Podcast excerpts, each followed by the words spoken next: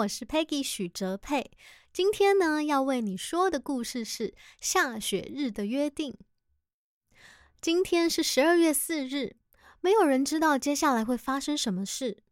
这是一个很平凡的星期三，明天也将是一个很平凡的星期四。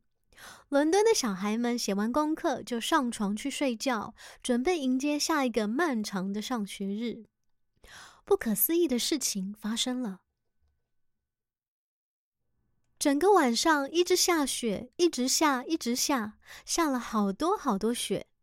第二天早上，所有的一切都变成白色，所有的一切都不一样了。当太阳升起时，每一只电话都在铃铃铃响，每个电子信箱都叮咚一声传来一个消息：今天停课喽。因为没有人有办法出门去上学，学生不行，老师不行，体育老师不行，就连校长都不行，没有人能出门。短短几分钟，这一天已经有了一个特别的名字，那就是下雪日。每个人都放假喽。嗯，几乎是每个人，因为在早上八点三十分的时候，有个小男孩出现在学校门口，他是丹尼。然后有一位老师向丹尼打招呼，他是崔博老师。他们很快就发现有点不太对劲，因为学校里只有他们两个人。但是他们没别的办法，崔博老师得待在学校里，因为有一个学生来上学。丹尼得待在学校里，因为他的爸爸妈妈出国了。他们常常这样，而照顾丹尼的阿姨跟他同时出门了。丹尼不知道该如何联络他，所以呢，丹尼和崔博老师只好走进学校，开始了他们的一天。对他们来说，这个情况真是不太妙，因为丹尼和崔博老师其实是死对头。崔博老师是全校最严格的老师，而丹尼是全国最糟糕的学生。哦，好吧，这样讲也可能夸张了点。不过，丹尼的成绩的确快要垫底了。丹尼最不想见到的人就是崔博老师，崔博老师最不想见到的人就是丹尼这个麻烦的家伙。但是他们却一起困在这里了。第一节是历史课，一如往常，丹尼整堂课都心不在焉。接下来是英文课，一如往常，丹尼整堂课都很难保持清醒。再来是自然课，整堂课丹尼的椅子不停往后倒，就像每次上课一样。接着是下课时间。崔博老师走到外头去抽烟斗，丹尼也走到外头做了每个小男生都会做的事。他滚了超大的雪球，然后一个个堆起来做成雪人。但是，就像大多数小男生一样，丹尼发现这件事并没有想象中容易。然而，当雪人的头第三次掉下来的时候，更让人意想不到的事情发生了。崔博老师开口跟他讲话。你的方法不对，崔博老师说。丹尼非常惊讶，不好意思，老师，您刚才说什么？因为这是崔博老师第一次对他说“专心点，丹尼”以外的话。你要把底下这个雪球顶端削掉一点，上面这个雪球才能堆得上去。你过来看，崔博老师示范给丹尼看，而且真的成功了。接着，崔博老师也做了一个雪人，比丹尼的厉害多了。然后他们一起做了一个超级大雪人。接下来的时间里，他们打造了一支雪人军团。再来是地理课，他们盖了一座中世纪碉堡。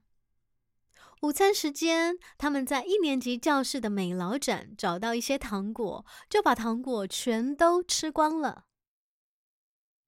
接下来是游戏时间，他们在图书馆里找到几本很棒的世界名著，用来溜冰，真是太适合了。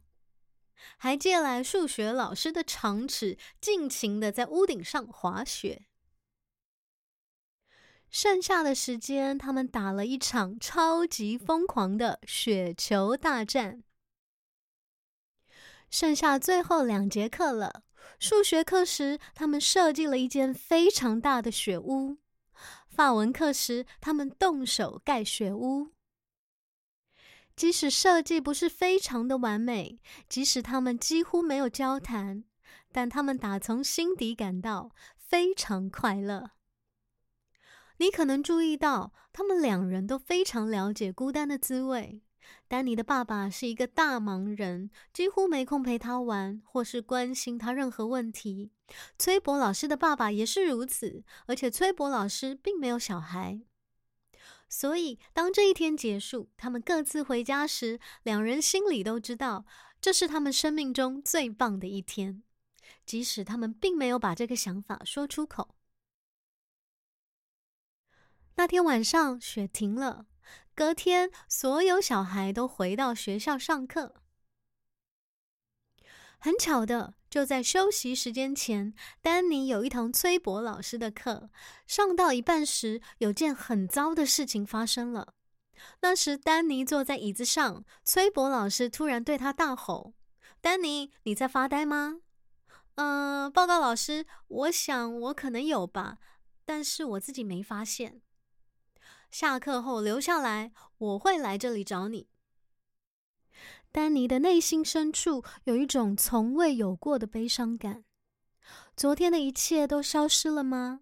就像太阳底下的雪一样。他再一次感觉到彻底的孤单。